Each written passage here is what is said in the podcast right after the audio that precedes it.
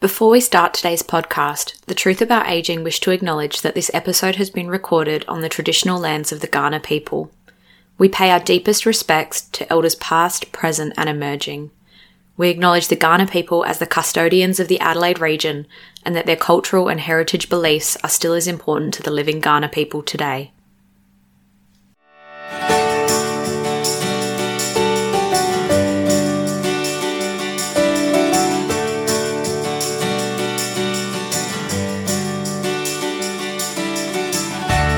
Everyone, and welcome to the Truth About Aging podcast. I'm your host, Kate Helmore. Each week, we'll be unpacking your questions about the aged care sector, discussing how to age well, grow old, and make informed decisions. Let's get started. Hello, and welcome to episode 25 of the podcast. This year is very quickly coming to a wrap, and I thought it would be beautiful timing for us to take a moment and reflect on the year that has been. I am a really big fan of using moments like the end of the year to really take some time to step back and reflect on what you've achieved throughout the year, how the year's been, what's been challenging, what's been good, and also to plan and set intentions for the new year. I think there's something really powerful about using these opportunities to be really intentional about how we choose to set our mindset. And this goes, you know, whether you're 13 or 93, you can really use these moments to pause and reflect and be intentional about what you want from the next year and I guess how you're going to achieve that. So today we're going to step through five different questions. Now, these might be questions that you ask yourself. These might be questions that you share with a loved one and that you sit down and debrief through together. I think as we've touched on in a number of other episodes, one of the beautiful things about sharing these things, particularly with someone who's elderly in your life, is sometimes they're not given the space to really stop and reflect on what's going well in their lives. And it can be really nice to share that conversation and that reflection together. So, as much as it's fantastic to do it on your own, I think if you have, I'd encourage you to share that experience with someone as well and to challenge them by asking them these questions. So, question number one What has been your highlight of 2021? Now, it might be more than one thing. It might be more than five things. It can be really as many things as you want it to be. But what have some of the highlights of 2021 been for you? Number two, what have some of the most challenging moments been of 2021? Now, I think it's important to stop here and really think about what that means in terms of challenging moments. I think it would be remiss to use these opportunities to just reflect on all the really good things and the warm, fuzzy, sunshiny bits. Life is challenging sometimes, and whether that's sometimes physically challenging, emotionally challenging, mentally challenging, there's a lot as we age that become more and more challenging in a way. And that might be from losing loved ones to losing parts of your independence it might be things getting physically harder.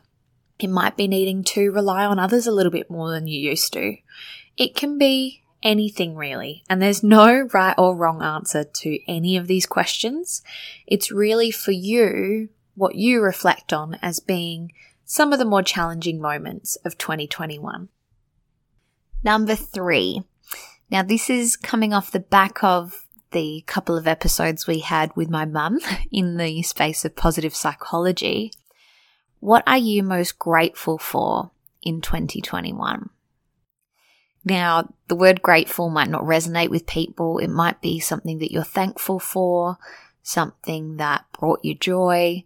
But what is something that you can reflect on or something that stands out to you that you're grateful for and again, this can be as big or as small as you want, or as big or as small as meaning to you. It might be that your health was pretty good for 2021. It might be that you still have your driver's license.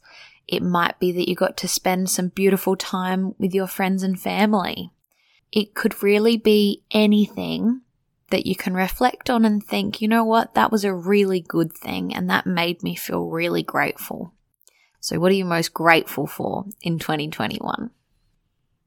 Now, shifting into forward planning a little, we're going to move into 2022.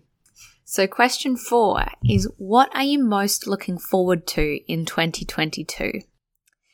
Now, again, this doesn't have to be anything amazing, big, and flashy. It might be something small that you're looking forward to, but it could be anything from an upcoming specialist appointment or a new swimming class that you're joining or the arrival of a new grandchild or great grandchild.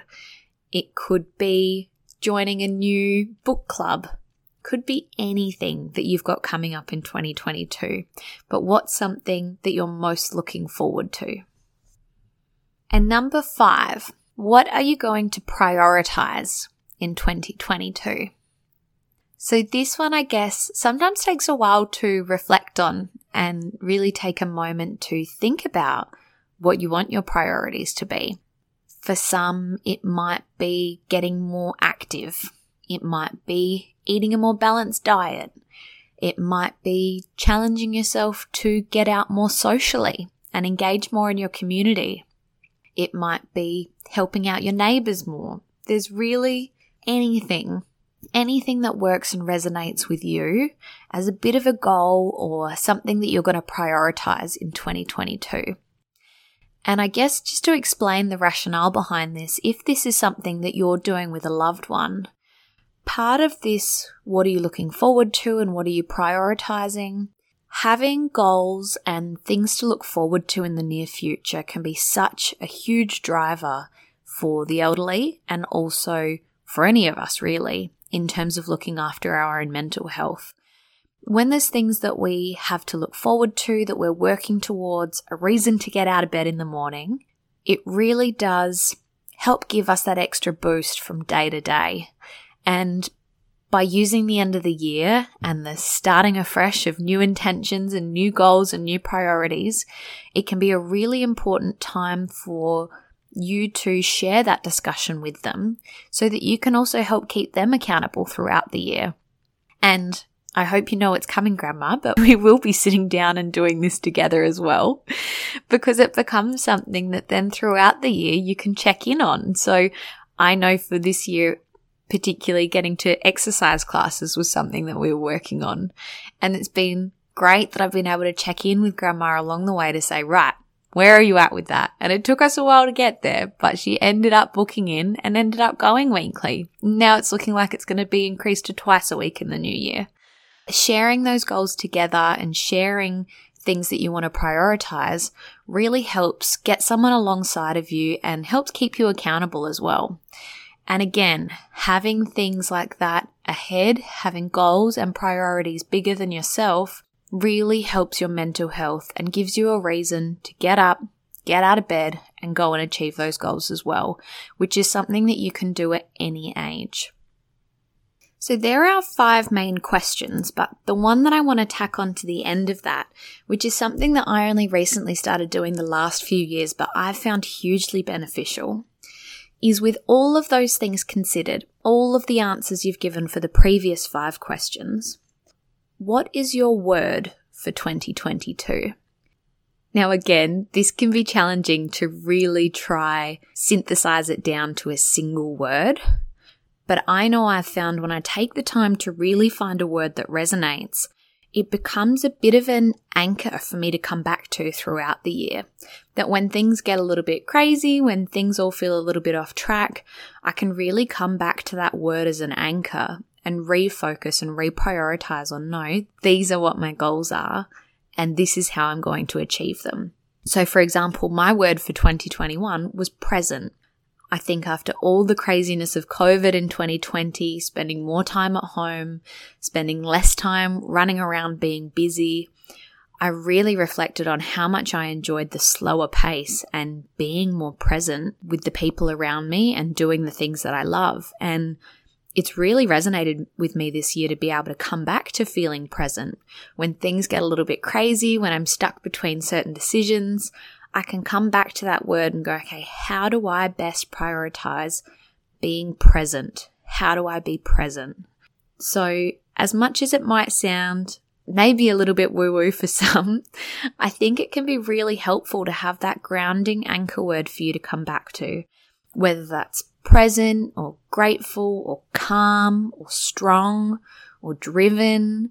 There's, it can be anything that really works and resonates for you. And my guess is the clue will be in the answers to the other questions that you've answered as well there's often a theme that comes about from those that really helps kind of pull together. And I think by synthesizing it just into one single word, and for me, maybe taking it a step further, I have that word printed out on a board in my room so that every day I'm reminded of that goal and that purpose and that focus for me this year. So if you feel like taking it that far, I absolutely encourage you to do it.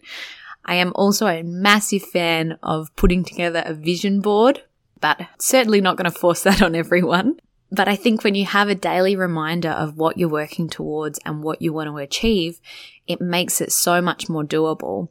And when all things get a little bit much during the year and you start to lose sight of what you're working on, it's a really quick visual reminder, or even if it's just the word, a really quick reminder of what your goals, what your priorities, and what your focus is for that year.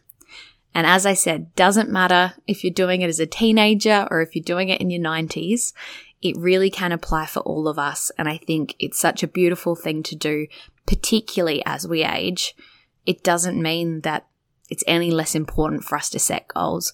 We might not be setting goals around getting a new job or starting a new career or enrolling in a new degree, but there can still be goals that you set for yourself. And if anything, they're even more important as you age to keep you focused on the things that you have control of and the things that you can still prioritize and do for yourself.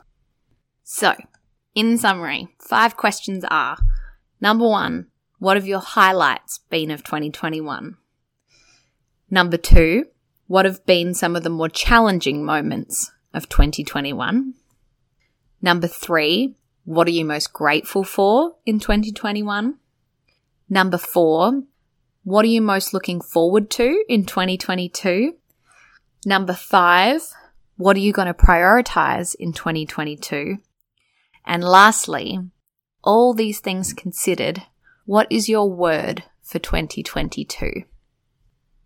I really hope that this episode is something that you can engage with either yourself or with a loved one it really can be a quite empowering exercise to do, and it really doesn't take too long either. Even putting aside half an hour, uh, preferably an hour, but putting aside some time to stop and reflect on, write the questions down, have a think about your answers, and set some plans and intentions for the next year. Because the more we do this and the more we share that with each other, the more we can keep each other on track and lift each other up throughout the year as well. So that is today's pretty short and sweet episode, really just around reflection and planning and setting intentions for 2022. Thank you so much, as always, for joining me. We only have a couple of episodes left for 2021, and then we'll be taking a bit of a break over January and coming back to you in February. Thank you, as always, for tuning in. It is a real pleasure putting this together for you all. As always, you can find us on Instagram at The Truth About Aging or on Facebook at The Truth About Aging podcast. Thank you for tuning in. I hope you get something out of today, and I will speak to you all again next week. Bye.